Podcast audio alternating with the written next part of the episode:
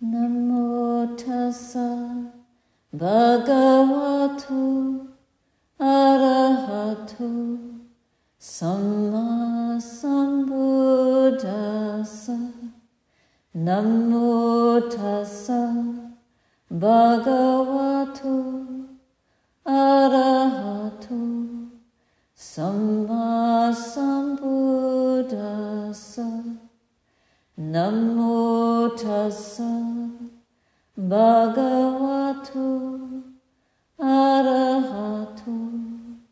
samma sambuddhassa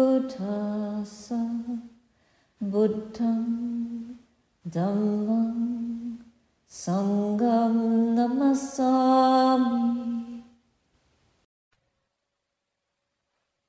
Someone asked the question, how do you work with the tendency to strive for a particular mind state or a result. I'd like you to consider what it's like when you cook a meal or grow a plant. You plant a tree and you want it to grow. What do you do in these situations? Or if you're a computer person, you want to make a program. I don't know if that's such a good analogy. but to cook or to garden, to be a woodworker, a carpenter, then you apply a particular skill that you have. And there are ingredients that you must know how to add into your work. For example, with gardening, you find a little sapling and you find a good spot where you know it might grow.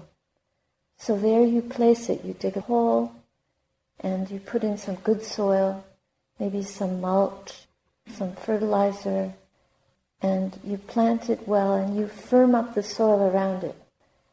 And then what do you do? You water it. If there's a big wind, you put up a little stake and protect it. In an ice storm, maybe you cover it If you live in the northern regions. And what do you do when it gets bigger? You leave it alone. You watch. And it grows. It develops branches. Eventually it gives fruit, leaves. Creatures come and sit on the branches or take refuge in the trunk of the tree. And it becomes a home for many beings. And then eventually it loses its leaves, it dries up, decays, and dies after seasons and seasons. This is a, an analogy for our life, really. But in terms of the tendency to strive, in the beginning, when we're starting the path and we don't really know how to work with mental process, physical process, we have to apply certain ingredients quite precisely, strategically. We develop mindfulness. We develop our faith in the Buddha's enlightenment.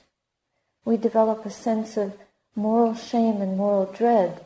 So we learn the value of keeping precepts.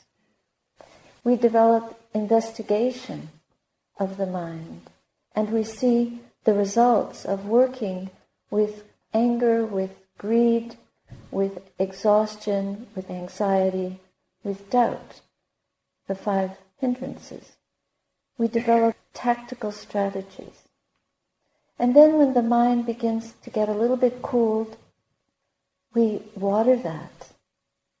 We sit in a place where the conditions are suitable, where we have like-minded company, where this practice is encouraged and conditions are conducive to our growth in the practice, to our ability to apply these ingredients so that our minds can settle and become more and more focused and still rather than distracted with worldly activities and other people pulling on us, pressuring us, including our responsibilities as parents as children, taking care of our parents, as siblings, as colleagues, as teachers, as students.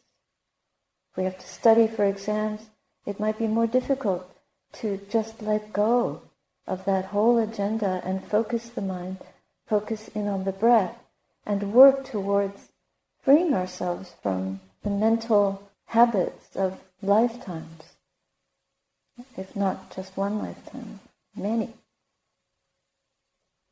When the mind begins to taste its true home, then we have to coax gently, just set the boundary, protect, protect the process.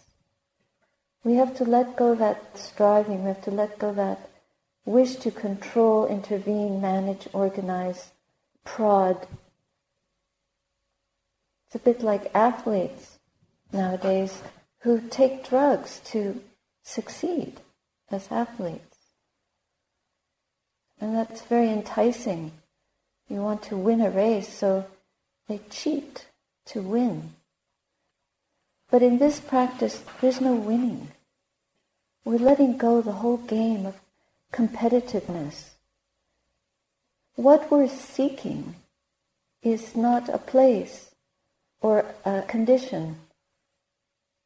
We're going to the unconditioned, to that which is beyond conditions. It's measureless. It's boundless. It's unnameable. It's sublime. It's not movable. It's permanent. It's beyond the ways of the world. So the ways of the world do not work in this practice. Instead of moving and doing and acting and enacting and always managing our practice, we have to let go in ways that we haven't been trained by the world. Because our training is to rush ahead, to compete, to succeed.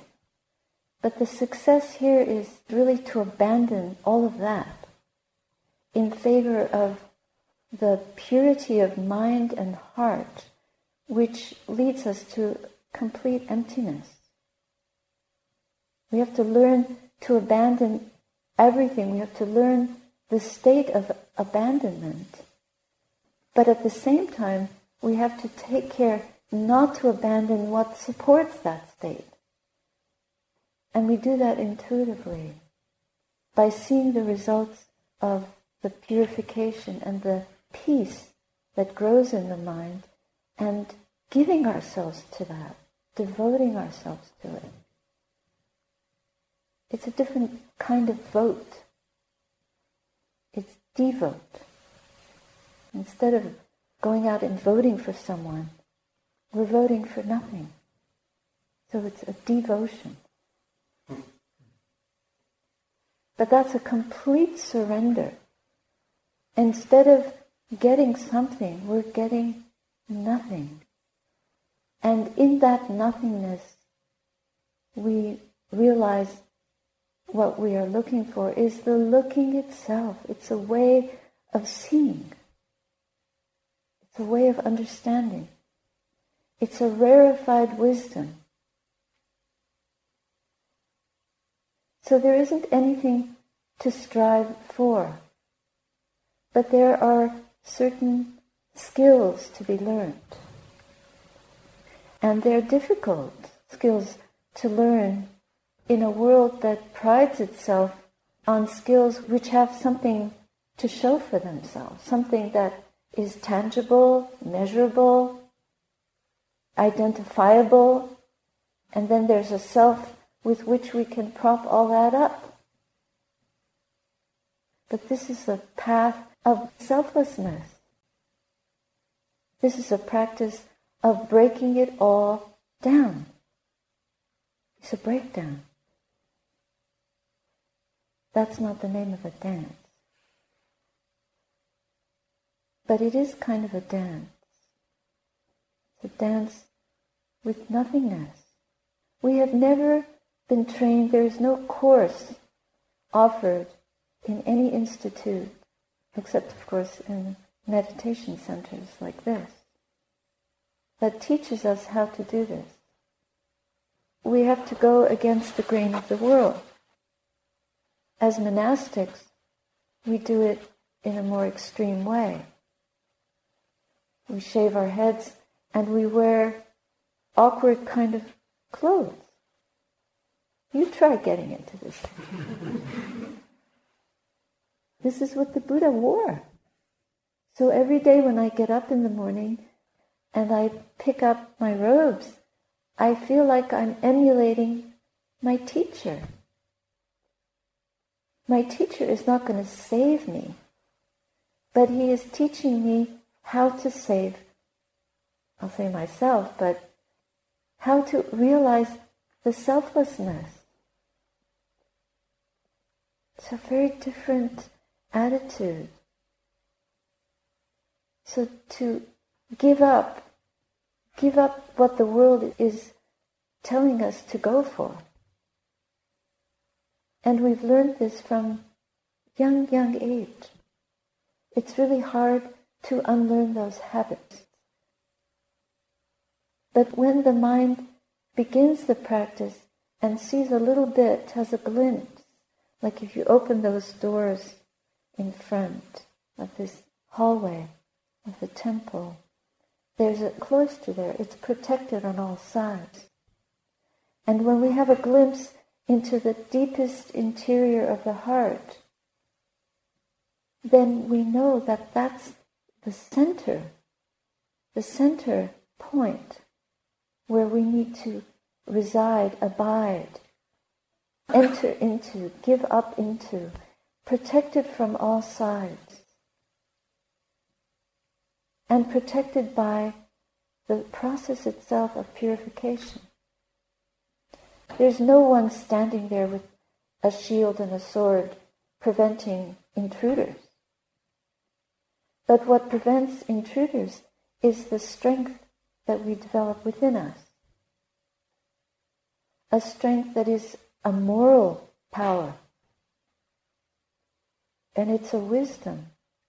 It's a measureless, boundless, compassionate understanding. Equanimous. So we know that it exists and we move incrementally towards it the way a tree grows up from the soil and reaches for the sky. No one can make that happen. But we can add to the conditions that promote the growth, that promote its upward movement. And we can't order it to grow. I want a tree by next year. We planted 580 trees when we arrived at the Hermitage. We wanted a forest on all sides. we wanted protection from the world. And then we had two years of drought. We were left with 10% of those trees. And during this year of drought, they're all we don't know. The forest is in very bad shape. But what we are growing in is the faith in the Dhamma. We're growing the forest within us that is made up of these moral qualities. And they are timeless, they're deathless. Even if this body dries up, those moral qualities do not die.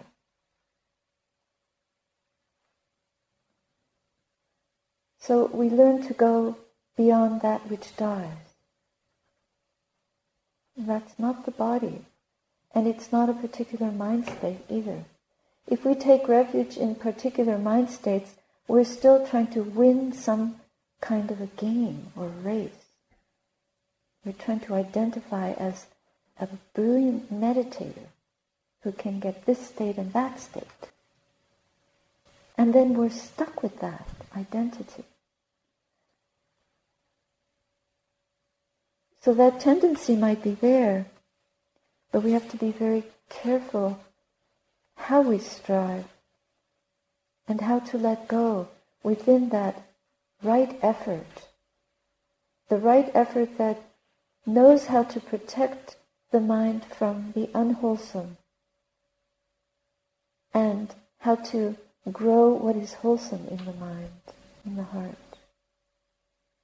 If we just do that, developing virtue, letting the mind become more and more peaceful and settled, so that it abandons the world completely and knows its own home, deep within itself, unconcerned about gaining anything at all.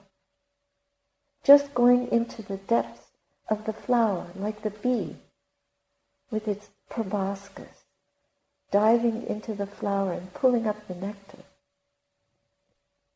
We don't have any thoughts about honey or hives. We just become one with the nectar. That's enough. And even that becoming, it's not quite the right flavor. It's not becoming anything. It's just the seeing and the knowing is enough. And even that will cease into the nothingness.